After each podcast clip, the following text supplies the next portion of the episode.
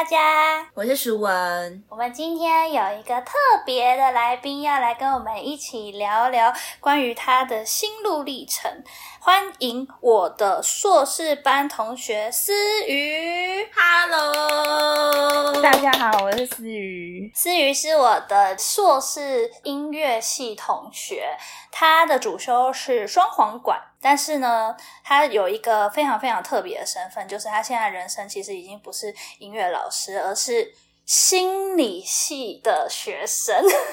为什么会有这么特别的转类点？今天我们要来好好让思雨跟大家来聊聊。那首先呢，我们先来让思雨稍微简单的自我介绍一下，就是关于你怎么开始接触音乐啊，还有为什么你开始学习音乐的这些动机。我一开始是幼稚园的时候，然后刚开始是哥哥先学，然后就是哥哥按哆瑞咪的时候，我就会跟着唱，然后妈妈就觉得嗯，这个小孩好像不错，所以就开始也让我学音乐，然后就一路很顺的，就是考进国小音乐班啊，然后国中、高中都是音乐班，然后大学音乐系，然后研究所音乐研究所这样。嗯，所以其实你的音乐学习之路跟我和舒文有一点点像，就是从小开始学音乐，但是后来都走入分岔的人生路口。但为什么会有这个重大的转变了？今天我特别想要邀请思雨来跟我们一起聊天，有一个还蛮重要的算是契机，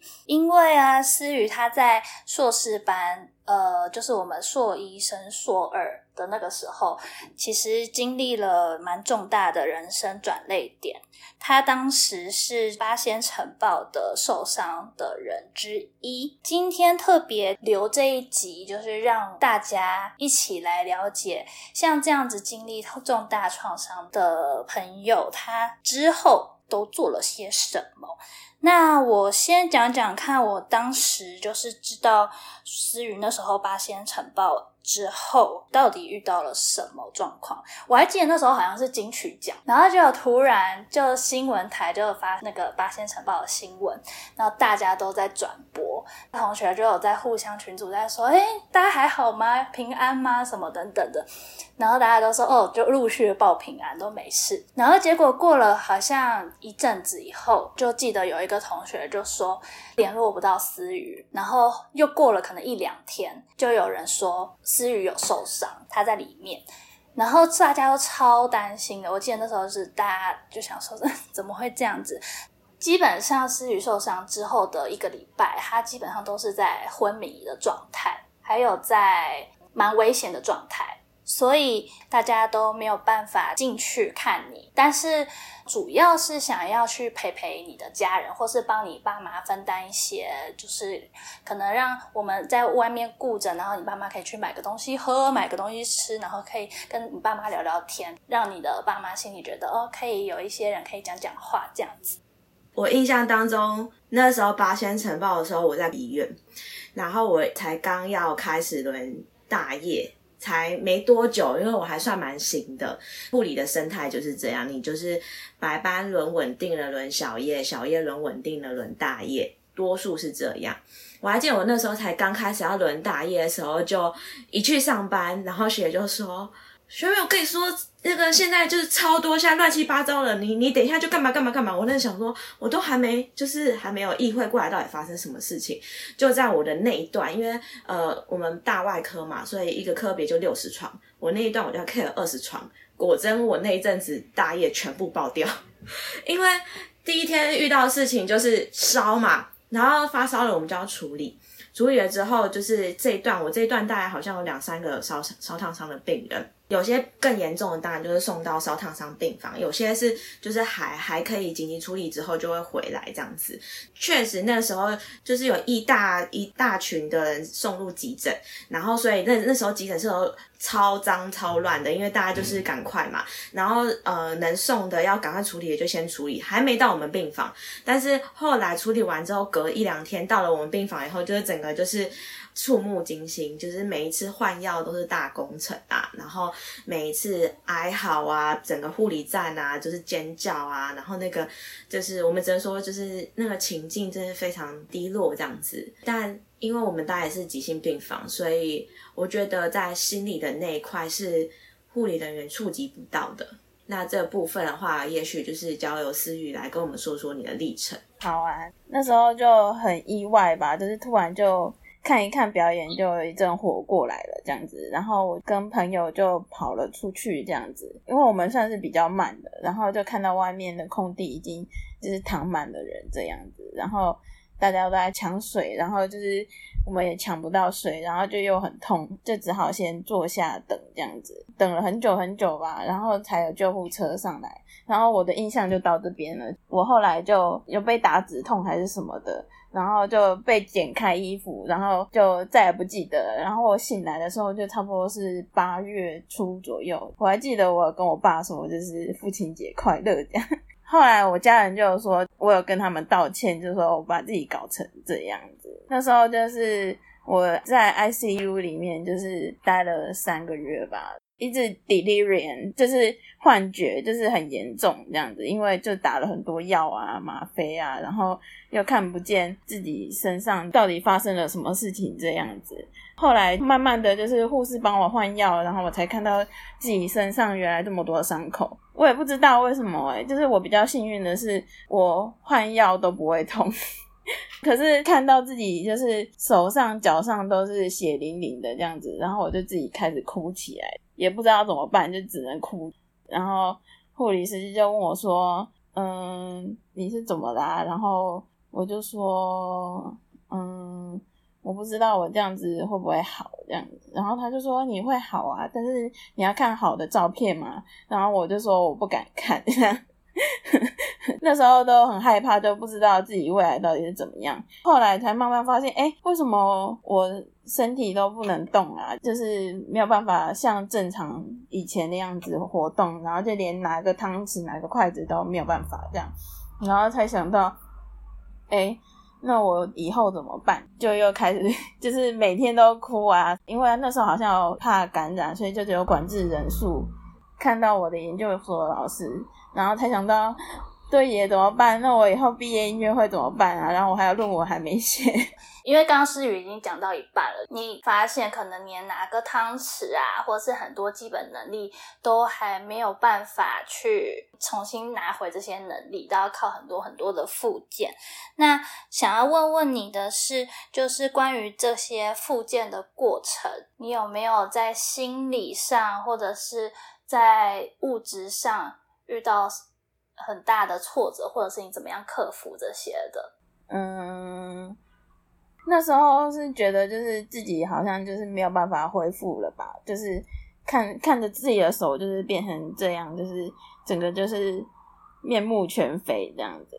然后完全没有功能可言，要完全依赖他人，然后就觉得就是自己没有办法再演奏乐器啊，或者是再拿回自己的能力，就觉得很无助吧。后来是转到普通病房的时候，就有朋友来看我。朋友来的时候我就会很开心啊，但是朋友走了之后，就开始偷偷的会自己哭，这样子就会跟我妈说怎么办？我现在连我唯一的演奏的能力都没有了。然后我妈就会鼓励我说，就是妈妈相信你一定会好的。然后那时候复健也是很痛，但是我为了为了要让自己好，然后我都会跟复健师说我不会痛。然后就是让他们继续帮我做复健这样子。那时候就是皮肤刚长的时候都会有水泡，你皮肤在拉扯的时候就会有水泡出现，然后就会很大一个。复健师都会还是硬拉，因为他们觉得功能比较重要。这个水泡就会破掉，然后破掉之后再重新长，长新的皮肤，然后再继续破，然后再长，你就会看到自己的身上的伤口就是无限反复的好的又。破掉，好的又破掉，这样子，然后你就是不知道自己什么时候哪一天会看到就是光明的那一刻。嗯嗯，我们先让你冷静一下，因为其实那时候我记得我邀你来就是今天这个访谈的时候，其实我有有一点内心挣扎，因为。我知道你的故事来龙去脉，然后我也知道你现在结局是哦，你真的去考了一个心理系。我们刚刚就爆雷了，反正就讲完你现在的境况。但是基本上，我觉得你是非常非常乐观，还非常努力的人。但是我我也是想说，我不太确定触碰你这块心灵内心深处的伤是不是一件好事，因为我觉得虽然故事很值得听，还很值得鼓励很多人，但是我相信你自己内在的整理可能是没有人知道到底是什么样的状况，所以你等下要讲任何不想讲都没有关系哦，我就把你剪掉。好，但是我我想要先回到刚刚思雨讲了，他其实有很多害怕，很多呃有很多的疑虑。然后我刚有讲，他当时的主修是双簧管，是一个管乐。然后我记得那时候你受伤不止外在的皮肉伤，然后你也有吸入性的灼伤。当然，刚刚讲的除了什么肢体上的附件、皮肉上的附件以外，那是很辛苦的。但肺部的附件也是很辛苦的尤其你还是吹管乐的人，而且因为我的副修也是双簧管，所以我超级知道 双簧管在管乐里面其实是一个更费力的乐器，就是相对于长笛呀或者是其他的乐器，你自己把练自己练到可以吹双簧管，超厉害嘞！然后我们还一起去义演圣诞节的义演，那我想要聊聊为什么还想要重回音乐呢？那时候就会觉得，就是自己除了音乐就什么都没有，而且就是那时候就烧到，我觉得就是外表也没有了。然后我那时候就每天都听贝多芬的交响曲来疗愈我自己的内心。我觉得就是贝多芬算是一个就是命运多舛的人，然后。我也借由他克服他的障碍的那个决心，来让我自己就是也走回这条音乐路。嗯，果然还是音乐系的人。这样我整个就会觉得音乐的力量真的是很大哎，感觉他在你受伤的这段期间，你透过音乐自我疗愈。我比较想简单的统整一下，就是刚刚有给一些时间点，我们把时间轴拉出来。你说你呃发生事情后三个月，其实都是在加护病房的嘛？那后来三个月之后转到一般病房，大概待了多久？然后你开始复健，到你可以到刚刚佳佳说的，你们一起去义演，这个时间大概是多久？那时候加护病房三个月，然后一般病房一个半月。嗯，好像十月多我就回到。台中，然后就是在阳光基金会复健。到了隔年的二月，我回去硕班上课。然后我们一演好像是圣诞节，对，就是隔一年的圣诞节，我就去一演。嗯，那你复健速度超快的，因为其实我们在护理，就是在护理站的时候，有在讨论说，其实八仙城堡，如果这这件事情发生在中年人或者是中年人以上，甚至是就五六十岁。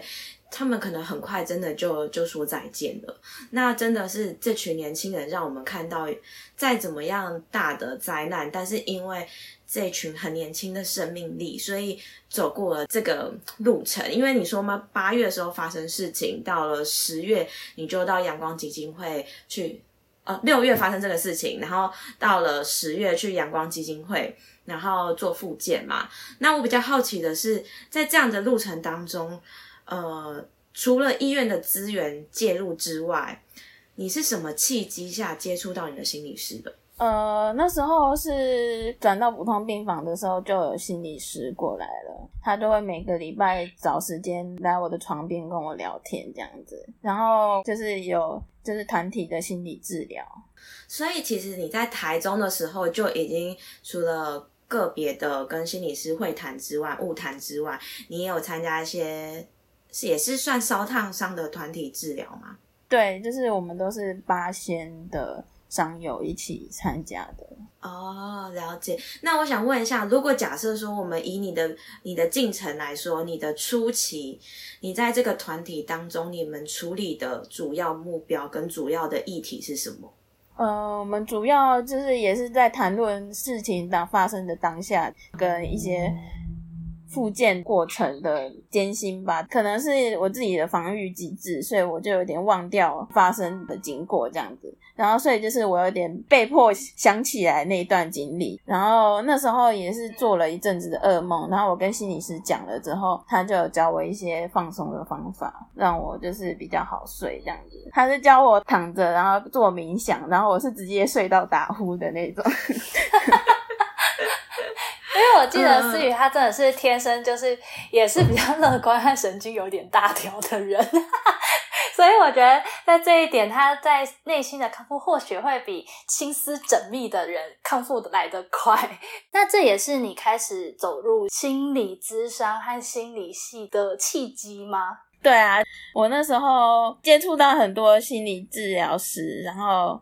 就是有智商师，也有临床心理师。然后我跟最久的是在板桥的一位临床心理师，然后他是走心理动力的，然后他也会解梦，这样我们就聊了很多。成长啊，然后克服困难跟规划未来的事情，这样，然后在中间我也就是慢慢发现我对心理治疗很有兴趣，然后我就开始自己看书，一方面也有一点点是。想要回馈社会吧，然后一方面也觉得这是一个很不错的职业，可是又觉得说，哎，我因为烧伤耽误了这么多年，然后也有点犹豫，我是不是没有办法跟心理系的人一样去进入这个职业？然后所以，就是我那时候也犹豫了很久，然后是我心理师鼓励我，就说，嗯，你想去做的话，你就试试看啊，然后。他就鼓励我，然后我就去报名了补习班，读了一年的书，然后就考上了心理研究所，这样子。超厉害的！我突然想到说，你记得我们的节目常常都会有人来问我们说，嗯，我以前不是音乐系，但我想要当钢琴老师，你觉得有可能吗？然后你记得 我们第一个想法都是跟他说，可以考虑更好的选择。但是我觉得思雨超猛的，他真的成功转型，这就是最好的例子在这里。其实你每每一分每一秒都很努力哎，因为你看你发生事情，然后回到硕士班，把硕士的你的毕业音乐会完完整了。跟大家题外话一下，硕士班的毕业音乐会要开完一个小时的全场音乐会。换句话说，就是思雨他竟然可以从复健回来，可以吹双簧管一个小时，超扯的，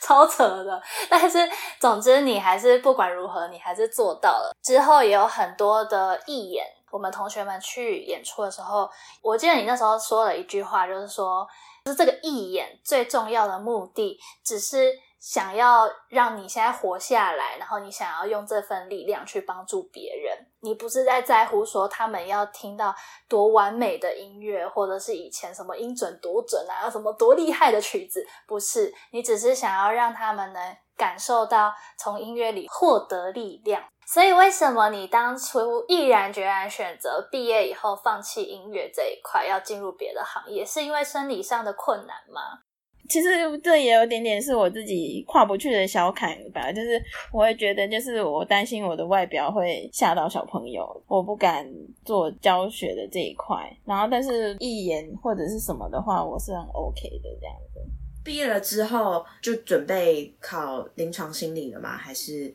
我还有去做过保险业务员，然后还有去。考过台电，然后我是有考上，然后结果没有去读，然后就被我们家里的人炮轰到死。所以我的意思说，从这样子呃自我的探索当中，你怎么样把自己定位在临床心理师这个位置？因为在医院里面，我受过很大的创伤，就是很接近、很接近、很接近精神病患的一些小小的症状。然后会让我觉得经历精神疾病是一件很辛苦的事情，所以我想要进入医院，然后去治疗那些痛苦的人，然后我去陪伴他们，然后进入他们的世界当中，让他们得到疗愈或者是陪伴，就像我曾经得到帮助一样。呃，回归比较严肃的那一面，就是思雨刚回来学校的时候。然后我们有时候会一起吃饭啊，或什么的。然后那时候思雨是，他只要吃任何有火的东西，他都不敢不敢吃。譬如说小火锅，就会有那个酒精灯在里面烧嘛，或者是任何遇到热食，他都不敢吃。而且他很可爱，他就用委婉的声音说。呃，我们可以不要吃有火的东西吗？然后我们就说好，我们去吃意大利面之类的。虽然你没有讲，但的确内心一定还有很大很大一段时间要去克服这些当时受到的创伤。那我想要问一个问题，是关于，因为你身边有很多支持你的正能量，但我相信在路上啊，或者是很长也会有一些可能批评你啊，或者是路人，或者是觉得对你的外形感到害怕或厌恶你的，你是怎么样可以调整自己的心态，不要去理那些人？我刚开始也会，就是也有逃避，比如说就是假装没听到他们的问话，然后，然后或者是就是别人看我太久，我就看回去，想说你到底在看什么这样子。就是后来觉得说，如果是我看到比较不一样的人，可能我也会多看两眼吧。然后当然就是有时候我还是会有想要放空的时候，就是不想让人这么的 cross 我的时候，我就会戴上耳机，不然就是穿个外套，让自己躲起来一下这样子。然后当我当我想要让别人问的时候，或者是我我今天比较有能量的时候，我就脱下外套，然后让让我的疤痕。给大家看一下，这样子，对，好可爱的说法哦，让我的疤痕给大家看一下。他刚回答非常好，就是你想要躲的时候就躲，你想要逃的时候还是可以逃。然后当你有能量的时候，足够有能力的时候，你觉得你心理素质够健全的时候，你就可以脱下你的外套，让人家看一下你的疤痕。我觉得超酷的。对啊，而且你真的与众不同。这个东西有太多太多的角度可以去解读这件事情的。也许这个人他说出来的话，是因为确实有些环境，或是我们这个人有一些特质，引起他会投射这件事情到你身上。也真的不是你说自己的错也好，或是自己的问题也好。我觉得，呃，有时候事情其实并没有那么简单，因为就是要让大家知道，其实人是真的很复杂的。我们讲很容易，不要拿石头砸自己的脚。但问题是，呃，你真的有没有办法真的做到这件事情？我觉得是，其实大家都是需要练习的。当你接受到这样的言语的时候，你可以呃深呼吸，然后去想一想，说这句话真的是合理的吗？还是说，呃，你只是接受人家的一些投射，或者是因为投射的关系，你去认同了这件事情？这就是一些呃我们所谓的防御机转，也就是我们的表现。希望大家是从思雨的这个故事当中，你也可以去思考，看自己有没有一些类似的经验啊？那可不可以从思雨的角度，也把自己的看法转一个角度去理解这件事情？嗯，然后我还要补充一段，就是关于思雨刚刚很开心的说：“哦，就不要管他，或者是瞪回去。”这一段呃行为之前，其实他有一段是他不太敢一个人坐公车。然后他都需要同学的陪伴才可以走在路上。他其实有这一段过程，这是这是我印象中他当时非常需要帮助的时候。所以其实大家现在当然是已经走过了，他现在心理素质很强大，所以他可以开心的跟大家分享说，就不要理他。但是一定会有一段，或许你是需要别人帮助的，那也不要吝啬发出求救的讯号。我比较好奇的是，你面临到失去这个议题，因为其实我们每个人都会面临到失去，但总觉得你的失去来的比大家都还早很多，尤其是呃身体形象的失去，或者是说面对梦想的失去，跟一些生活上面的失去，这个失去你是怎么跨越的？刚开始当然就是也会有像曾经失去东西一样，可能会哭闹啊，然后会生气。到后来我会发现，渐渐的，就是我看到我不只有失去那些东西，就是我还有得到很多。比如说，我得到了大家的帮助，就是慢慢可以找到自己的价值。然后，其实失去一些东西之后，你一定会得到一些什么这样子。这是你本身的信念吗？还是说，呃？你生命中的有些贵人，让你突然开窍了，就觉得嗯，这个说法跟这个是你幸福的，你完全就是相信。因为我知道，在有些有些人想要振作，但是有时候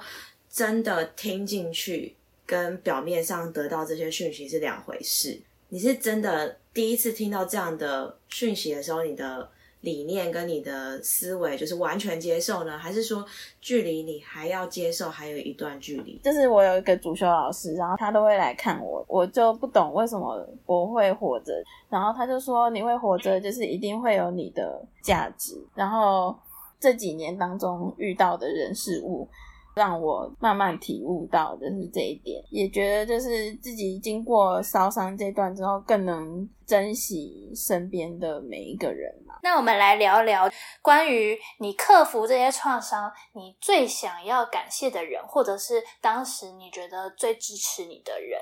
嗯，有很多诶、当然最感谢的就是我的主治医生啊，他把我救起来，让我就是可以接下来过我的生活。虽然说这个生活有点艰辛，后面有很多困难。他是一个很温柔的人吧，他就是会对病人就像对小朋友一样，会用叠字，就是你会不会痛痛啊？然后那我们要换药药了之类的，很可爱。然后就是会让人觉得很温暖，让我觉得说我被救起来了。虽然说我可能身上看起来有点不太一样，但是我的生命是一个被受到祝福的人，就是我是一个值得被救的人吧？对啊，我们来整理一下，我们刚刚讲了好多东西哦。好，我觉得思雨的故事非常值得大家去倾听，然后也应该也可以给很多正在迷惘，或者是你对你的未来有很多呃想法，或者是很多不确定性的人，或者甚至是你对自己身上任何一处有不满的人，都会给到一些力量。关于思雨遇到重大的事故以后，他是怎么样让他的身心灵慢慢的复健，回到稳定的状态？可能没有办法回到原本的状态，但是回到一个他现在可以比较能掌控的状态。遇到了失去的议题以后，他怎么样可以把他的音乐变成他内心支持的力量，反而还转向到另外一个发掘自己的特殊长才？我觉得这个是一件还蛮酷的事情。对，那我觉得在自我探索的这个过程，一定都是不容易的。但就我觉得，呃，感觉思域自己心里有一把尺，就是你知道你自己的擅长的地方在哪。我觉得你其实很清楚你自己能做什么，或者是你不想做什么，对，所以才会引导你继续走向你的下一步。呃，或许有些人也是，就像刚刚佳佳讲的，很迷惘。但或许就是跟身边的人聊一聊，就像思雨遇到很多贵人啊，跟主修老师啊，跟心理师啊，或是一些不同的呃家人朋友聊一聊。或许在这些聊天当中，你都可以找到一个自己的方向，或是鼓励自己的话语。就像我们刚刚非常喜欢思雨说的，就是我想给人家看的时候，我就把外套脱掉；我不想给人家看的时候，我就把外套穿起来。真的是很可爱的说法。真的，那我们最后最后一个问题就是，让思雨来跟可能现在有梦不敢追啊，或者是对自己有很多怀疑、很多挫折、迷惘的人，你有没有想要跟他们说说什么？哦，我想要说，就是也算是对我自己以前的自己说吧，就是不要想太多，自己也没有办法达成，就是努力做就对了，然后就是走一步算一步吧。嗯，走一步算一步，说起来简单，但是其实做起来很困难。我觉得你有一个超级强大的心，而且你应该是我认识的朋友之中最勇敢和最乐观的人，尽管你每次都否认。那我们今天就谢谢思雨跟我们敞开心胸聊了这么多，然后我相信他能敞开心胸聊这么多，也是真的经历了非常非常多自我的拉扯和很多的眼泪之下，才能笑着讲这些话。那如果有跟思雨一样困扰的朋友呢，欢迎大家都可以把这一集分享给你身边那些需要正能量的朋友，因为我相信这集的故事非常值得听，然后也是一个对我们来说很有意义的一集，把这个朋友的瞬间记录下来。如果喜欢我们的节目的话，欢迎大家到。I G 或是 F B 去搜寻音乐聊天室。那我们今天就到这边喽，谢谢大家，拜拜，拜。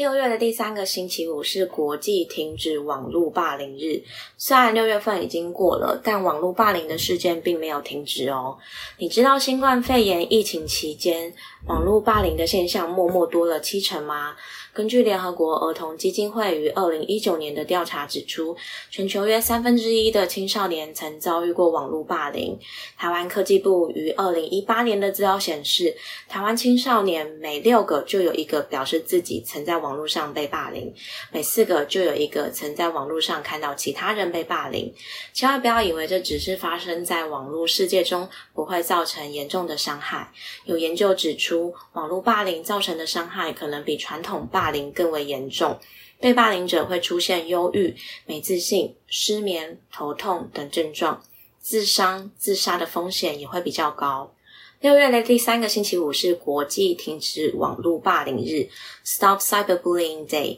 为了要帮助儿童青少年免于网络霸凌的伤害，今年起董事基金会首度举办停止网络霸凌相关的宣传活动，邀请大家一起参加哦。每个人在网络发言或留言之前，都可以想想，如果是自己遇到这样的状况，会有什么反应跟感受呢？预防网络霸凌，我们每个人都可以提醒自己跟身边的人，也都可以做到哦。想了解更多预防网络霸凌伤害的资讯，请搜寻华文心理健康网或追踪董事基金会心理卫生中心的 Facebook 还有 Instagram 哦。